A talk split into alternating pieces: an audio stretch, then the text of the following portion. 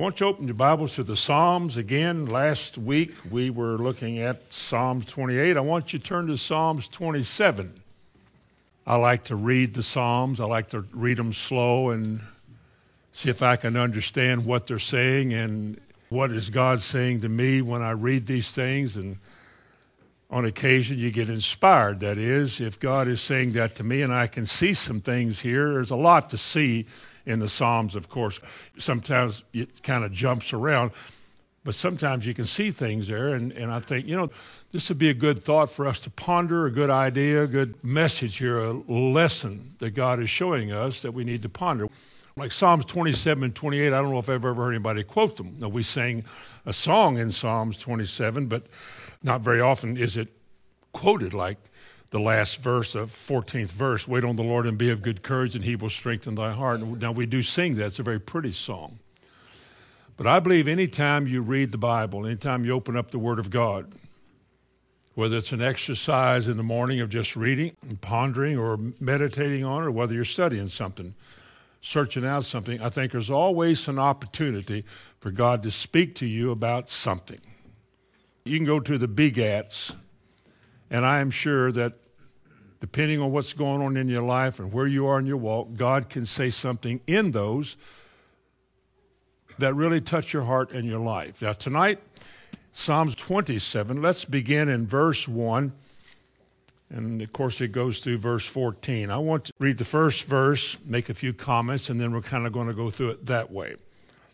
The Lord is my light and my salvation. Whom shall I fear?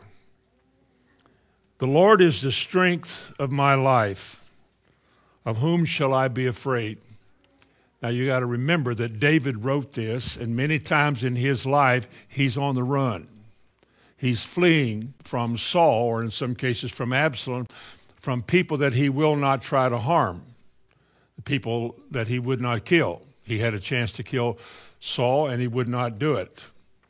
And so here's a man who is on the run. His life is in peril or in danger often.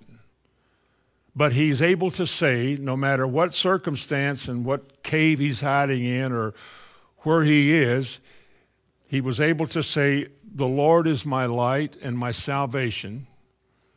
Goes on to say, he is the strength of my life. And twice in one verse he says, who should I be afraid of, or whom should I fear? Now, that same thing applies to us also. We're not running from somebody. We're not in a cave, but we have an adversary. It's the devil. And he works overtime to kill, steal, and destroy. And he comes at us in various ways. There are all opportunities to overcome. But he comes at us.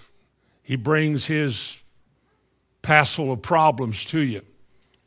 And none of them are fun, none of them are easy. We sometimes get stressed out and they're fretful about things. But there's a lesson to be learned. And as he brings these things to you, some things just begin to shine as you look back upon them. For example, light. And we talk about light a lot. We mention it a lot. Light is, to me, the most easily understood when it's contrasted with darkness.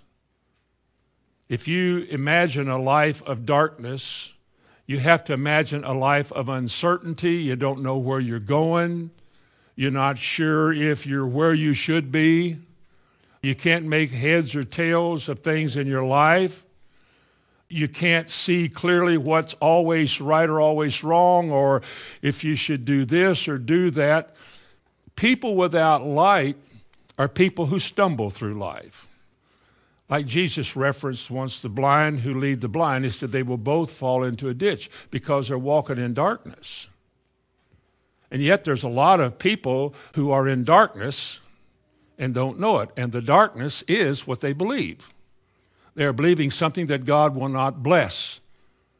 Or they're trying to live in a way they've been taught that God will not honor. Put your finger here and turn to Matthew chapter 6 for just a moment. Matthew chapter 6 and verse 23 in the Sermon on the Mount.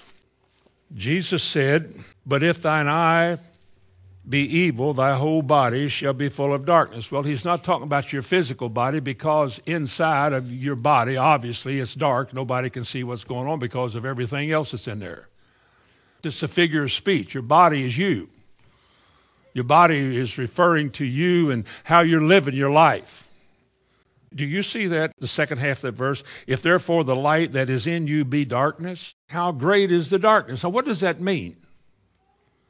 It would do us no good to memorize that verse of Scripture or quote it to other people if we didn't know what it meant. If light has to do with direction, and it does, the entrance of thy words giveth light. Thy word is a lamp or a light unto my feet and my path. So light here has to do with being illumined so that you can see where you're going. Everybody needs light. I can't live off of your light any more than one of the five foolish virgins can look off of somebody else's light. You got to have your own light. You can't depend on other people to see the way to go while you try to follow them. You got to have light. God gives light. His word is light. He said about those who preach, but who preach darkness and make it sound like light, he said, if they speak not according to this word, they have no light. That is, what they're preaching to you will not lead you where God wants you to be. It'll give you something to do. It might make you feel good and inspire you. Error has a way of doing it. The devil has a way of pumping that up and adding feelings to it. You just feel so good. Boy, that was a robust, rousing message. Whoa, and all that. But actually, if you look at the end of the life of those that are going that way, it's still full of sadness, still full of sorrow, still full of disappointments, still full of uncertainty, still full of not really being sure about this or that or kind of this way and that way, because it's still a message that's dark. Think of this. If the light that is in you be darkness. Now, light means what I'm seeing. What I'm seeing, the way I'm going, this is how I see it. People say it all the time. Well, this is how I see it. And you're following something as you interpret it. But he said, if the light that is in you is darkness, how could that be? How could that be?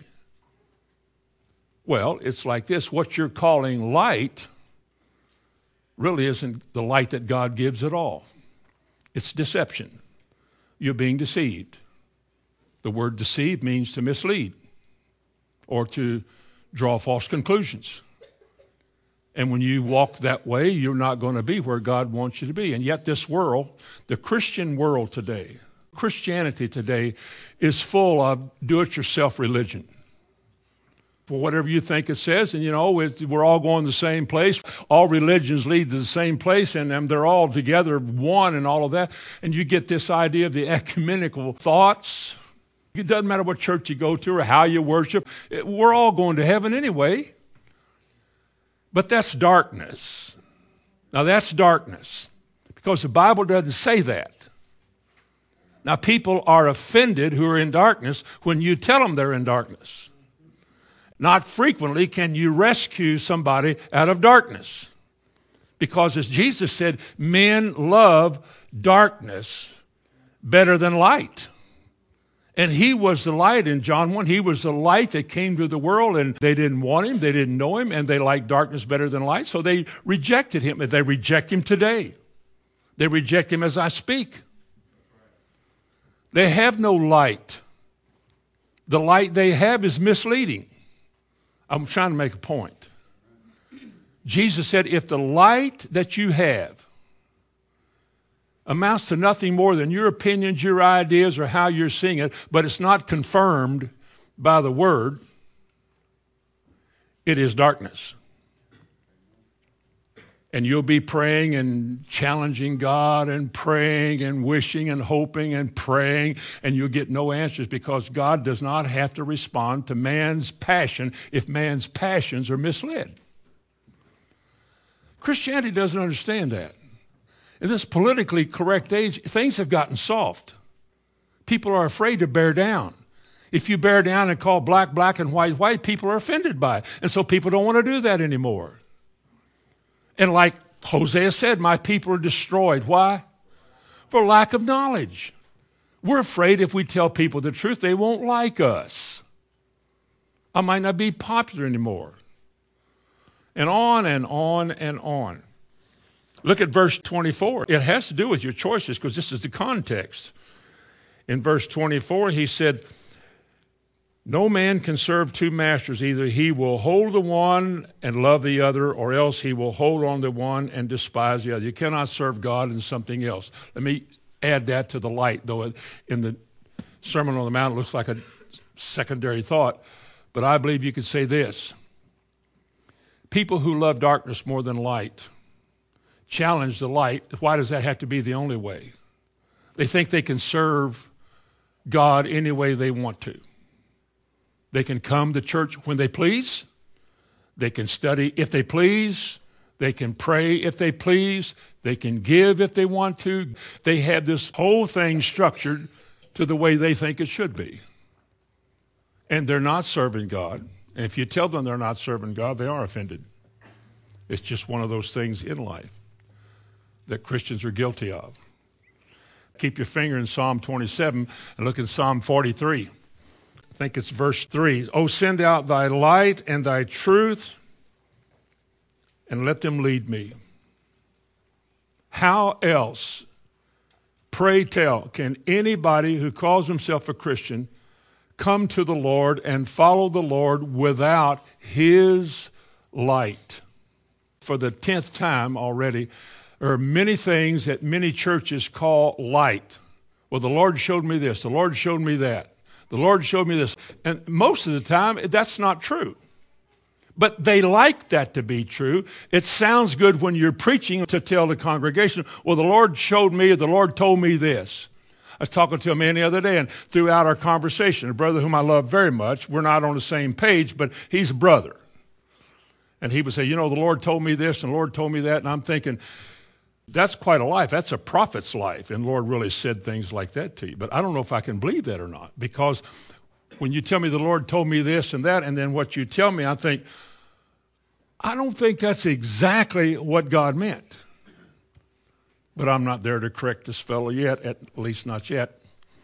And so we just talked. But it's amazing how convenient it is, especially in leadership in churches, how convenient it is to manufacture your own light. And if the people like you, if they love you, you can almost say whatever you want to, and they'll follow you unless they are taught not to do that. Now, you teach people, don't follow anybody because no matter how much you like them, because they said something, search the scriptures and see for yourself. You've got to have your own light. You've got to see what God is saying and not just take somebody's word for it. It's good to be instructed by somebody who walks with the Lord, but it doesn't mean that everything they say can be accepted as the word of God or light from God without you finding out for yourself. I never met anybody or read anybody yet that had everything right. Not everything. The only one I've ever read after, I believe, that had everything right was Jesus. I think he had it all right. Amen. I really do. A second thing, if you go back to Psalm 27, he said, "The Lord is my light." Not Brother Hamilton, not my mother, not any other person, but the Lord is my light. And what else is the Lord? He's my salvation. Again, salvation for a lot of just religious people, church members, salvation means you went forward, held your hand up, signed a card, went through catechism, whatever your church is in its structure signifies that you've graduated from being lost to being saved. And if you take communion, you're saved. Or if you come forward in a crusade or a church meeting, you're saved. What they're really saying is that you were born again, because salvation is a process. It begins with the new birth. There's actually three stages to salvation. One, salvation begins with the new birth, and in that new birth, the believer has been saved from the penalty and the power of sin. Second stage is living the life. It's what we're doing now. Like Paul said in Philippians 2, he said, you work out your own salvation with fear and trembling. Or in 1 Peter 1, he says, you receive the end of your faith, the salvation of your soul. But bear in mind that if you're going to be saved, you have to walk by faith as long as you're alive on this earth. because those that have been made right with God live by faith, and they walk by faith. He that cometh to God must believe that he is, and that God is a rewarder of whoever signed the card and held their hand up, got wet in the baptistry. No, he is a rewarder of those who diligently seek him. So salvation involves that. It is a process. You were rescued out of sin, and you were cleansed, and you were brought to God, and he has put you before him with the idea now of changing your life. In order for you to be changed by God, he is given in the church apostles, prophets, evangelists, pastors, and teachers. That is, he chooses men, he anoints common, ordinary people, and he gives them something to say to you. The purpose of that word is to change and transform your life and renew your mind. A process by which you begin to learn what God's will is for you and how you should live and how you should relate to God. And I mean, you begin to avail yourself to that. You don't reject that, say, that's an option in my life. It is a necessity. Let me tell you something. The Word of God, it's dispensing from God to, it's coming from God to you, is a necessity. Amen. It is not an option. It is not a take it or leave it or I don't need it. It is not that. Jesus said, Martha said, only one thing is necessary. What a message. If you're a young preacher getting ready to go in here, get that one. Make that one up and put it in the back of your Bible. One thing is necessary. And you know what it was? It's hearing the Word of God. What else does God do to his church to give it information about what he wants them to do? What other way have you ever heard it? Have you ever heard his voice shout down to the plaster falls from the ceiling? Have you ever had a door burst open in the side of that big building and an angel walk in and start preaching? How else does God give you information? He could give it any way he wants to, but you know how he does? He takes people and he anoints them. That is, he sprinkles uniqueness, divine uniqueness in what they're doing. And when they do what he wants them to do, that uniqueness causes the words to come out, and they are supposed to have an effect upon the hearers so that you begin to be challenged, alerted, fired up, stimulated, whatever it is, so that you begin to deal with what you're hearing. Everything's personal when God speaks to you. God doesn't speak in circles. He speaks direct, right to you and me. And he puts these kind of ministries in the church so that we can work out our salvation. That is, so we can grow and develop and come to a place. We are being changed from glory to glory to glory. We are spectacles to our families and to the world, the communities that God saved us in, the work site. They knew us one time like this. They knew us struggling sinners. Now they see us Christians, and we walk through this and we go through that, and they mock us and make fun of us. But one day they realize that everything we've said has worked for us. And God's saving ways are what we are doing when we're walking daily with the Lord. We are walking out our salvation. One commentator said this about salvation. He said the word means deliverance, rescue, safety, welfare. I like this definition. I'm not a big Schofield fan. I think the first real Bible I had was a Schofield Bible. But he did have this one statement in Romans chapter 1 as an annotation. You know what an annotated Bible is. The author has his notes in the Bible to tell you what he sees or what he thinks that verse is saying for your interest. But Schofield said this, salvation is a great inclusive word of the gospel, gathering unto itself all the redemptive acts and processes as justification, redemption, grace, propitiation, imputation, forgiveness, sanctification, and glorification. All the things that lead to these things are a part of salvation. Salvation includes your healing and your health. When God saved you, he saved all of you. And to be healed, to be delivered, to be set free from bondage and things that held you back and held you down and defeat you. to be in that gloomy state all the time, or just a wretched state of always complaining. My goodness. People that complain all the time are so negative about so many things, they're in bondage. They are bound. They can't get happy, joyful, or peaceful because they're bound to talk like that. Well, part of salvation is a message that will deliver you from that. In saving you, God saves all of you. Body, soul, spirit. The whole deal. We think it only includes, well, you're saved to go to heaven, and between here and heaven, you know, you never know, and life may throw you a curveball, and, you know, you can't be sure, and God. That's a lie. That's darkness. It's preached every Sunday in America. Every Sunday somewhere it's preached. You're told that you can't get past having your sins forgiven. It might not work for you. It doesn't always work. You can't be sure. What in the world did Psalm 103 say? He forgiveth all your iniquities. Why put a period there? And he heals all your diseases. That's part of salvation. Being healed. Being whole. Being peaceful. Being joyful. I don't know why I'm hollering. I like to come here and holler. But it's just so much to being saved that we can look forward to. And the joy, when it's real, when all of this becomes real to you, you just want to worship the Lord. Praise God. I serve a risen Savior. Hallelujah. He's in the world today. We have so much to be thankful for because God goes beyond just the idea of saving you, if that's all it is.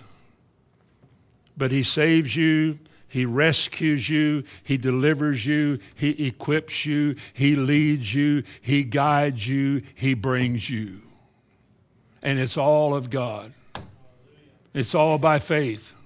You're trusting for everything goes on in your life. Like Peter said, you receive the end of your faith, which is the salvation of your souls.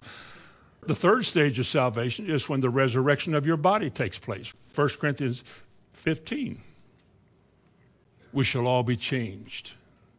John wrote in 1 John 3, he said, we don't know what we shall be like, but this we do know, that when he appears, we shall be like him. We shall be. Something is going to happen when he gets here, which will be the completion or the final stages of what is called salvation. Because when your body is changed and you're made with a new body and you're with him, it's done. It is done. You're done. It's like when you get to heaven, you won't need faith anymore. Why would you need faith when you get to heaven? You won't need it because you don't have to believe anything when you're in heaven. You're there. Otherwise, if you had to have faith in heaven and you didn't, you could sin, and you won't, and you can't. I think it's great. I think it's absolutely wonderful. I do. To be able to say, as David did in some nasty cave, God is my light and my salvation. If he's all what I just said, for what do we give him up and fall prey to in fear? Didn't he say in Romans 8:31, if God be for us? We've been repeating this for 3 weeks now. If God be for us, who shall be against us? That's the very thing that he said. It's wonderful that in salvation, God brings you out of darkness. He secures you, and he leads you. And you can tell by looking at a person's life. You can see it. It can't be denied. It's like a city set on a hill. You can see it. It's like a candle that's burning in a dark room. You can see it. I believe this. I believe God makes sure that the world can see that he walks with you. And if he does, like he said, why should I be afraid? Of whom should I fear? Look at verse 2 and 3. The testimony that I want my enemy to see, as well as the testimony I want my friends to see, is the testimony of God being on my side with his favor. You know what favor is? It's grace. I'd like to have this testimony along with you folks here in our lives, that when the devil comes against us, when people are bad-mouthing us, saying whatever they say, doing whatever they do, whatever kind of activity is going on to make you just fret and fall away, I like to think that when the enemy comes in, so does God. And because of the way you've chosen to live, God does very special things for you. Notice verse 2 and 3. When the wicked, even my enemies and my foes, come upon me to eat up my flesh, they don't literally mean to chew on your body. Figure of speech, to destroy you, to consume you. They stumbled and fell. What did he say? Well, it means when my enemies come against me to destroy my ministry, or my family, or my life, or my possessions, or my character. When they came against me, he said they stumbled and they fell. I don't want to speak about this but just a moment, but I can remember a few years ago, actually it was 20 years ago, that a lot of people started yapping when the faith camp began to crumble, when another spirit came into this thing. And people went the wrong way and began to say things they should not say. I took a stand against some things, and they just spoke ugly and ugly and more ugly. Now, I look back over all these years at just what I've seen as I read that verse. I thought of this today, and I'll be careful how I say this because I don't want this to come out wrong. But I'm still here. I'm still standing, and it looks like almost everybody that took a stand against, they've all gone, died, and fallen away or something. Now, folks, I do believe that God honors his word. I don't think that any of us, you, me, or anybody else, is better, more advanced, of greater value to God than anybody else. But I don't think God plays favorites either. I think if you make up your mind to walk with the Lord, to seek his kingdom, to love him and do the best you can with what you got, that everybody that tries to throw you off course and tear you down will have to deal with God. Because he's not going to let people just throw you off course and defeat you or ruin your life because they don't like you. As he said, when the wicked, even my enemies and my foes came upon me to eat up my flesh, they stumbled and fell. Why? You could go back to the thing about light and darkness, because God will honor his light. And I think all error and all wickedness and evil has to do with the inspiration of darkness. And God will make sure that light prevails. Verse 3, though a host should encamp against me, my heart shall not fear. Though war should rise against me, in this I will be confident. I would call this point in verse 2 and 3 the testimony of a faithful life. Because when a man is faithful, he begins to be assured. He begins to be confident that if God said it, he really will do it. It may not look like it's been a long time and nothing's happened, but God cannot lie. If he said it, he'll do it. If he spoke it, he'll make it good. Because he's God. And I refuse to turn away, turn aside, give in to the negative and give in to all the naysayers. I still believe that God's going to do what he said, and I'm going to hold on to it. I told a fellow on the phone yesterday, this friend of mine. He's talking about all the new things that God is doing, and so I thought, here's my opportunity. I said, you know, when I look back over the last almost 43 years now, 43 years in the end of June, when I look back in my life for the last 43 years, everything I've ever believed, as I have read it and seen it, since I started, he's honored everything I've ever done. I would be a fool to think that that's not what he's doing now and try something new. I'm going to stick with the old paths.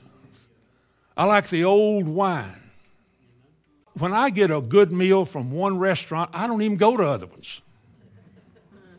Well, yeah, but what about this one? I said, I'm sure it's good. I'm not saying it's bad, but this one over here, I guarantee when you get in there, take your checkbook, We don't go all the time, but when you go in there and you order that one particular thing, you ain't going to get a dud. You're going to get something good, and you're going to be pleased every time you walk out of that place. Man, it is right. Well, this restaurant over here is better. I'm sure it is, but I'm going to this one. Well, Bonnie and I go to a certain place on Thursday night many times to eat, and I've read the menu, had everything on it once, but there's only one that I get every time. I don't even read it anymore. I want this one right here. Why don't you experiment? Don't need to, don't want to. I know what I'm going to get before I get it, and I'm waiting on it because my taste buds are saying yippee, ki-yi-yo, or whatever they say, you know. Praise the Lord. But one of the things about verse 3, when he said, I have this kind of confidence, and my enemies come against me, and I'm not afraid of them. In Proverbs, there's a verse that says this. Let me say this for all of you that are warring. Put your finger wherever you are and turn over to Proverbs 16. This is a wonderful restaurant here if the word is food. You get a great meal here. I mean, you won't forget this one unless your passions take over. Proverbs 16 and verse 7. When a man's ways please the Lord. Now stop. What does that mean? It means what it says. How do I know if my way pleases the Lord? How do I know if the way I'm conducting my affairs is the way it pleases God? How do I know? Is there some way tonight in Shelbyville Christian Assembly, or those of you all over the world and wherever else, is there some way that I can find out if my ways please the Lord? How can I find out? Because, you know, here's the deal. When a man's ways please the Lord, he makes his enemies to be at peace with him. Just like a soft answer. Instead of yakety-yak, a soft answer turns away wrath. It does. But he said, when a man's ways please the Lord, how can I find out? Well, doesn't the Bible say, examine yourself to see if you're in the faith? In 2 Corinthians 13:5, do you not measure yourself by this? Is this book not a mirror? Does it not say, whoso looketh into the mirror of the law and taketh stock of what he sees and doesn't walk away and forget what he heard? And doesn't he say that if you look into this word, you begin to see something? Doesn't it say that by the work of the Holy Spirit, you'll be transformed into the same thing you're looking at? Well, then I need to find out if I'm living this particular way, because if this is the way, walk ye in it, here's the deal. If I'm willing to pay that price, and not many are, but if I'm willing to pay that price and quit doing so many things that I'm not doing right, just quit. Start doing the right things. Quit dismissing or excusing yourself and start doing right things. You get on yourself. Get hard on yourself. Grab yourself by the back of your collar and yank yourself over somewhere and whip the fire out of yourself. Or else God will. But when my ways measure up to the standard that God gives us in His Word, the Bible says your enemies will be at peace with you. All them people that are aggravating you, all them people that agitate you, I've been able to say this before. I'll say it to you tonight. Please don't disappoint me. But I said, you know, in light of the fact I've been here for almost 30 years, me and you have never known anybody else but us in the church. You know, I mean, 30 years, we've all been in one little group. In light of all that, we've had a number of problems. I had very, very, very few problems that were just really terrible, difficult, very few.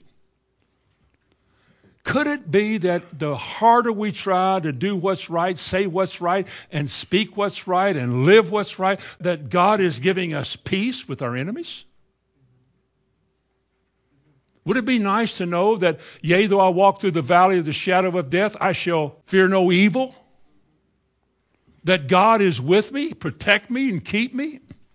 Because when my ways please the Lord, what does He do? When a man's ways please the Lord, what does God do? He makes even his enemies to be at peace with him. Boy, you got to love this one. Go back to the Psalms and now venture back to Psalms 3. Boy, this is a wonderful, wonderful. This is a vacation spot, not a restaurant. Psalms 3. This is tennis shoe country. So now what's that supposed to mean? Well, when you read this, you've got to put your tennis shoes on because you're very apt to start running. It's so good. Let me read it for you. Hold your hand up if you're really sad and disgusted tonight. Just don't know what you're going to do. All right, let me read this. Verse 1. Lord, how are they increased that trouble me? Many are they that rise up against me. Many there be which say of my soul, Hamilton has no help. But thou, O Lord, art a shield for me, my glory, and the lifter of my head. I cried unto the Lord with my voice, and he heard me out of his holy hill, Selah. I laid me down and slept. Sound like he's not too tore up. I awakened, for the Lord sustained me. I will not be afraid of 10,000s of people that have set themselves against me round about. Arise, O Lord, save me, O my God, for thou hast smitten all mine enemies upon the cheekbone. Thou hast broken the teeth of the ungodly. Sounds like he loves them. Verse 8, salvation belongeth unto the Lord. Thy blessing is upon thy people. You have got to like that. You have got to like that. That's a wonderful song. Many are they that are camped round about us. Many are they who say of our souls that we're fools, that we're some kind of a cult, that we've taken the word too far. We've overdone it. You're being brainwashed, which I hope you are. I hope your mind is being renewed every day. But thou, O Lord, art a shield for me, my glory and the lifter of my head. I'm not going to walk in shame when God is with me. You're my glory and you're the lifter of my head. And so on and so forth. He said, in this I will be confident. Go back to Psalm 27, verse 4. Let's use verse 4 and verse 8.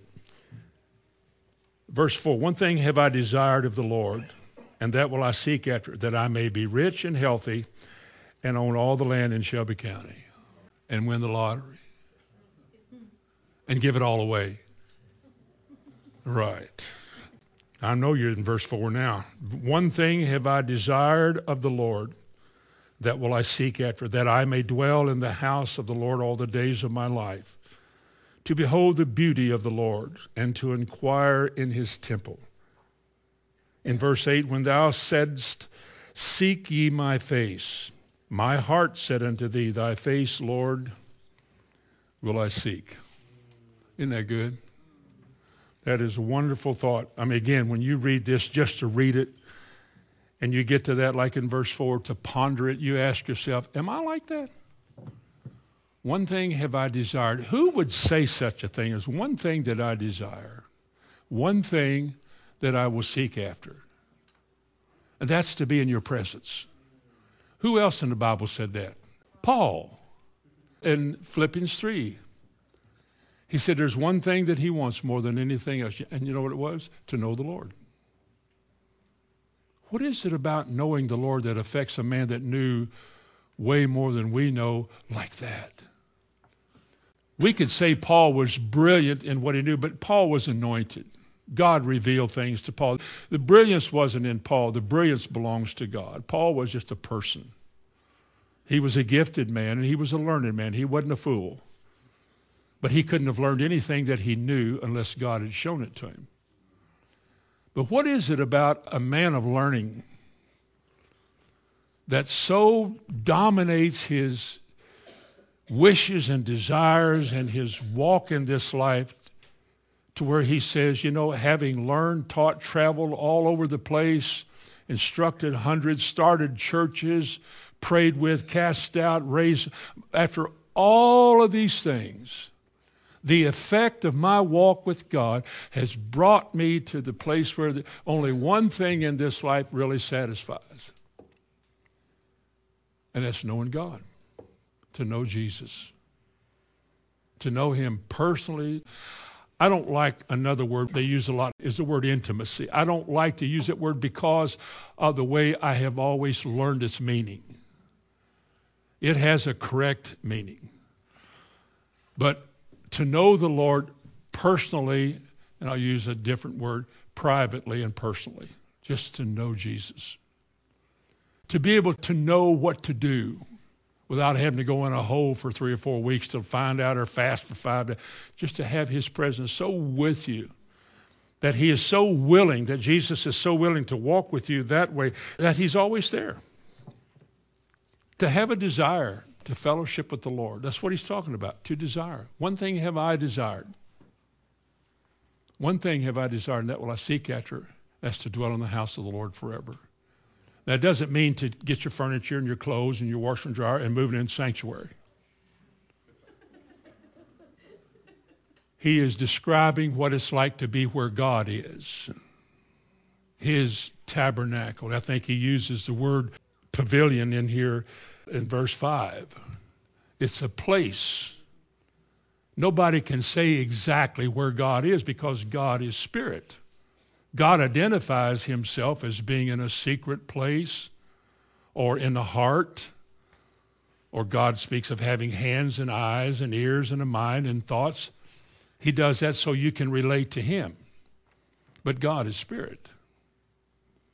And he wants us to have a life that longs after him. As the deer panteth after the water brook, so my soul longeth after thee. Do you know anybody like that? Hopefully we all do. I mean, people who are just caught up with the idea of I have learned and experienced God to the degree that nothing else is quite like this. I can be sure, like the word confident we used a while ago, I am sure that what he said, he will do it. I have no reason to question anything he's ever said because as God, nothing's too hard. He is able to do exceeding abundantly above all that we ask or think because he's God. Notice these things that are spoken of in verse 4. 4 things. One thing have I desired of the Lord, that will I seek after. One, that I may dwell. That I may dwell in the house of the Lord. You read something about dwelling in Psalm 23, just a couple of psalms before this. When he said in verse 6, surely goodness and mercy shall follow me all the days of my life, and I will dwell in the house of the Lord forever. That's not meaning that someday you get to, because it's offered to you now. There really, really, really is a secret place of the Most High. There really is a place where God can draw his people to him. There really is such a place. These are all things that God has promised. Surely goodness and mercy shall follow me all the days of my life, and I will dwell in the house of the Lord forever. Would you put your finger here again in Psalm 27 and look in Psalm 65 and verse 4. Psalm 65 and 4 will require some thought, some pondering here. The theology is pretty narrow. But you can't get around it. It's there. It's eternally there. The word of God shall never pass away. Blessed is the man whom thou what? Chooses. Does God choose people? It doesn't say anywhere in the Bible he chooses everybody. He said, you didn't choose me, I chose you. Well then, who's blessed? Well, the man that walks not in the counsel of the ungodly, nor stands in the way of sinners, nor sits in the seat of the scornful. His delight is in the law of the Lord, and in his law he meditates day and night. This is the one he's talking about. He said, blessed is the man whom thou choosest and causes to approach unto thee. Let's see if we can get a little quickie on theology here. When it comes to those who are saved, who picks them? God. When it comes to those who are able in Psalm 24, who shall ascend unto the hill of God, and who shall stand in his presence? Who will get to do that? He that hath clean hands and a pure heart. Now, blessed is a man whom God chooses, and causes. How does he do that? I don't know. How does he awaken sinners out of their sinful state and alert them into their great spiritual need? How does he do it? Nobody knows. It's an act of God. When you're born again, Jesus says, like the wind blowing. You don't know where it came from. You don't know where it goes. You just know that it happened. When a sinner like myself one day is awakened out of his sinful state and begins to discover how sinful he is, and he loathes the fact that he is sinful, but he can't do anything about it. And then he learns later on in your life, you begin to appreciate and to prize highly that act of God that caused you to come to him. Because if he doesn't do this, you can't come. Blessed is the man thou choosest and causes to what? Approach? Is that what it says? Approach unto you? That's what God does. Jesus said, no man can come to the Son except the Father who sent him draw them. Draw. Who does the draw? It's God. Learn to appreciate this if you've truly been born again, that God rescued you, the perishing, out of the miry clay, brought your worthless self to him, and is transforming that worthless bag of sin into something that will glorify God in your life. He can do that. But listen, that isn't all. Psalm 65 and verse 4, blessed is the man whom thou choosest and causest to approach unto you, that he may dwell in thy courts. We shall be satisfied with the goodness of thy house, even of thy holy temple. I hope you are. I hope you folks here tonight are. Because if you're not, there's nothing you can do about it. God is the one who gives you the opportunity. He draws you to him. He opens the table. He spreads his table before you. You can either be too busy in the world to do it right now and walk away from it. It might never come again. He spreads it out like tonight. There it is. I want to make you hungry. Somebody once said, you know, you can lead a mule to water, but you can't make him drink, but you can give that mule some salt tablets. And they may not think they want it, but when God gives you a taste of what he's got, he begins to feed you holy manna. It's supposed to do something to us. Amen. Teach me thy way, O Lord. Why? So I can walk in your path. I want to know you. I want to know what it's like to walk in the difficulties you did. I want to know what you experienced in some of those dark, lonely days when you turned to God and you were able to face all your difficulty without opening your mouth. Like a lamb led to slaughter, you didn't cry out and, I want to know what you had because I want the same thing. Would you like to have that? To walk like Jesus walked? Go back to Psalm 27. Again, he said in verse 4, second thing he said, to behold the beauty of the Lord. Now, I don't want to leave you with thinking that beauty here means pretty. Beauty can be defined as something like that. If you've ever looked on certain occasional catalogs, we get 46 catalogs a day. We don't quite that many, maybe a week. And most of them have a model of some sort, either shoes or clothes or something. And sometimes some of these women are stunning. They're just beautiful, absolutely beautiful. I mean, all their features and all the conformations, everything seems to be just exactly right. Of course, they're painted and doctored up to look right, but they don't need any paint. Like I told my wife once, why in the world would you want to put anything on that face? You don't need nothing. Of course, she said every old barn needs paint. But anyway, I'm not going to go into that. I read this in the commentary about beauty. Listen to this. Any particular thing which is beautiful and pleasing as the beauties of nature. The word beauty is used to express what is pleasing to the senses or to the understanding. Thus, we say the beauty of a thought, or the beauty of a remark, or the beauty of sound, or, man, that was a beautiful service. What a beautiful song. It's something that was pleasing to us. Well, I think this is how the Lord is meant to be understood here, to behold the beauty of the Lord. The fact that he is what he is wonderful. He's not dazzling in some Hollywood look. But what you see and what you will see, when you see him, you'll be like him, for you will see him face to face, and you will know that this is good. But beauty can also be said. How many times have you been in a service, a religious service like we're in tonight? How many times have you been in a place where you sense that God was revealing himself to you in some way? And it was a beautiful moment in your life. It was good. It was so good. It wasn't a pretty thing. It was just beautiful. The way God meshed things in my heart and put things together and brought out this. Oh, Jesus, it was so good. That's what we ought to behold. That's what we want to behold. That's the way God, I think, would have us to see it. He goes on to say a third thing here, is that we will inquire in his temple. That we will inquire in his temple.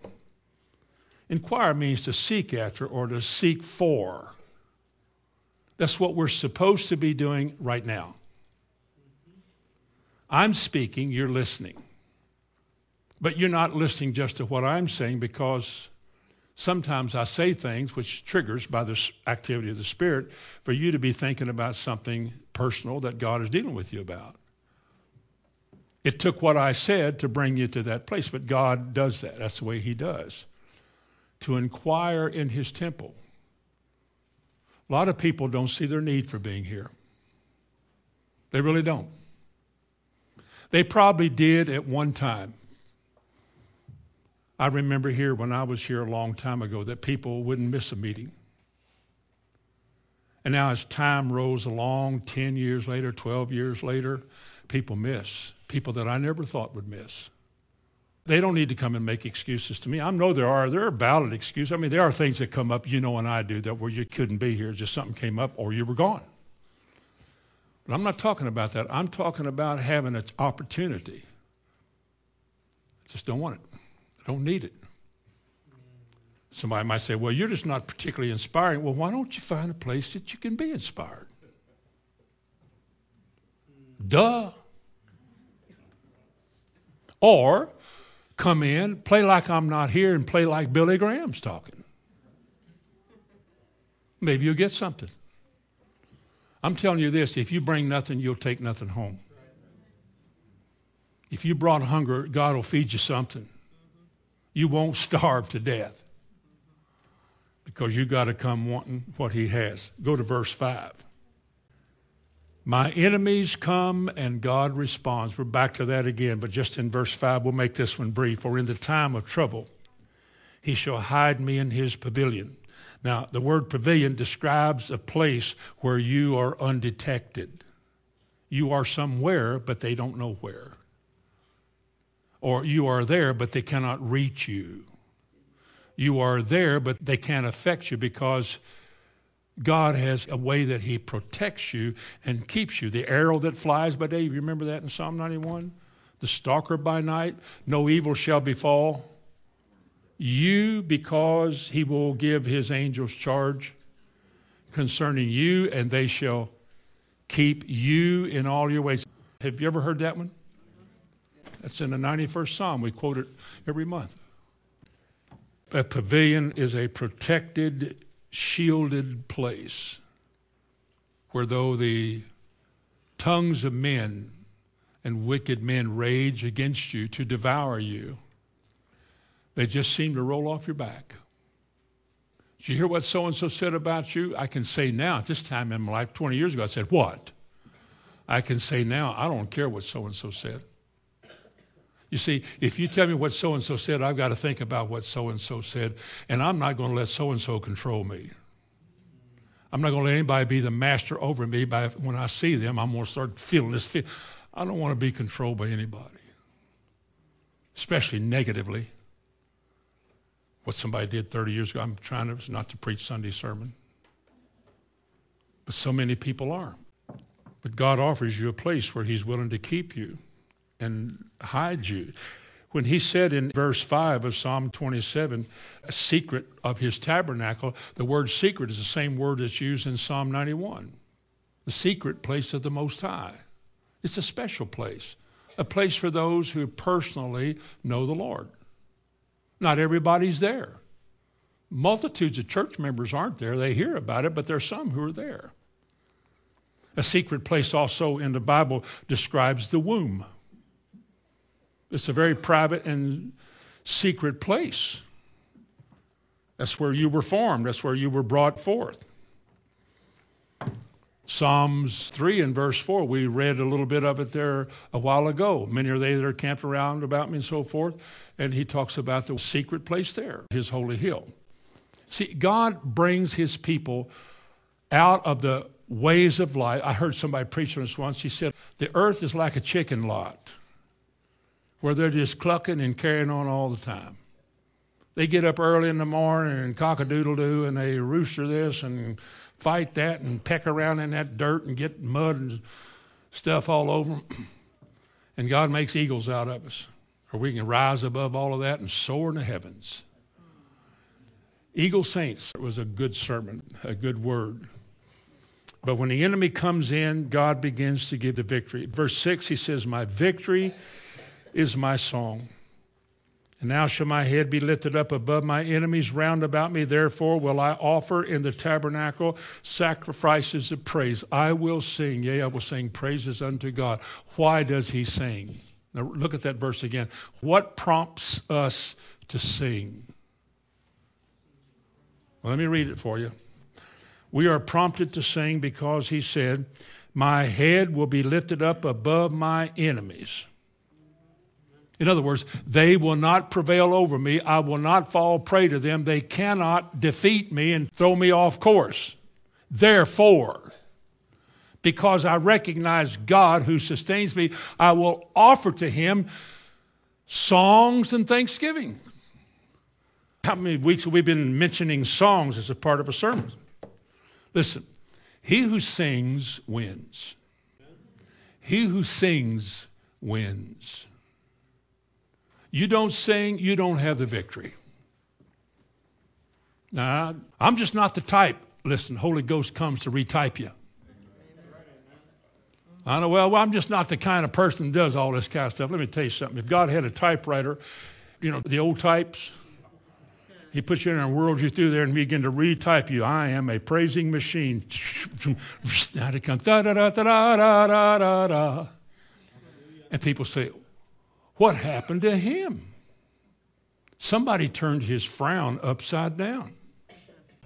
Verse 9, I recognize my frailty in all of this, lest I be cocky and proud, thinking that I'm a superhuman.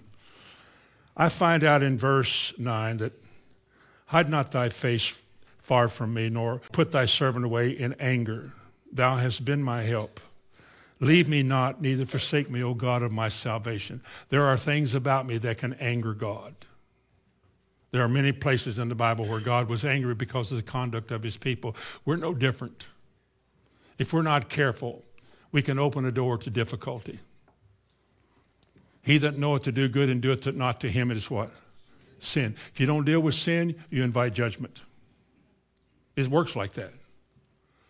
And so I recognize in all of these wonderful things that we've been talking about tonight, I know that if I'm not careful to stay in tune with the Lord, I can get off key.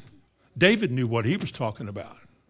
Many of the great ones in the Bible, even Josiah, one of the greatest of all the kings, he messed up at the end. If he hadn't messed up, he might still be ruling. I don't know. None like him before, none like him since, the Bible said. But even Josiah, even a Hezekiah, even a Jehoshaphat, even a David can be made to see how frail and weak you are and how easy it is to find yourself in sin and have difficulties come on your life. My need in verse 11, as we come to a close, my need is to be taught. Teach me thy way, O Lord. and lead me in a plain path. Don't you like that? A concrete brick building path. Don't add any fancies and frills to all of this walk. Don't make it complicated. Don't have to go through system after system. Teach me, O God, thy way, and lead me in a plain path because of mine enemies. Just teach me thy way, O Lord, and show me how to walk, show me how to live, show me how to conduct my affairs, to pay my bills, to love brothers, to forgive. Just teach me to walk like Jesus walked. But if somebody doesn't teach me, I can't. Most people just don't study. They don't study enough to know on their own hardly anything. So coming to church is a blessing because you can learn. Somebody can teach you. You can be taught. We all can be taught. And God majors in the New Testament, I think, as well as the Old, to teach us. Again, one of the great stories in the Old Testament is Jehoshaphat, from 2 Chronicles 17 to 2 Chronicles 20. And Jehoshaphat, when he studied David's ways and saw how God blessed David, he began to order his life in the same way. He wanted his ways to please the Lord, too. And when he did that, the Bible says God began to bless Jehoshaphat till he had more than he needed, by far, thousands of things more than he needed. But Jehoshaphat was so glad about it that he sent teachers throughout all of Israel, his teachers, the men who could instruct his nation. And the whole two kingdoms, Judah and Benjamin, they had this continuous learning experience about the Bible. And the Bible said while that was going on, the enemies all around them would not invade them. They couldn't. Why? Because when a man's ways please the Lord, he keeps your enemies at bay. They can't destroy you and come again. I doubt if they even guarded their borders. They just went and learned the word. And the biggest battle that came against them was maybe as many as Asa, maybe 1,000,000 soldiers.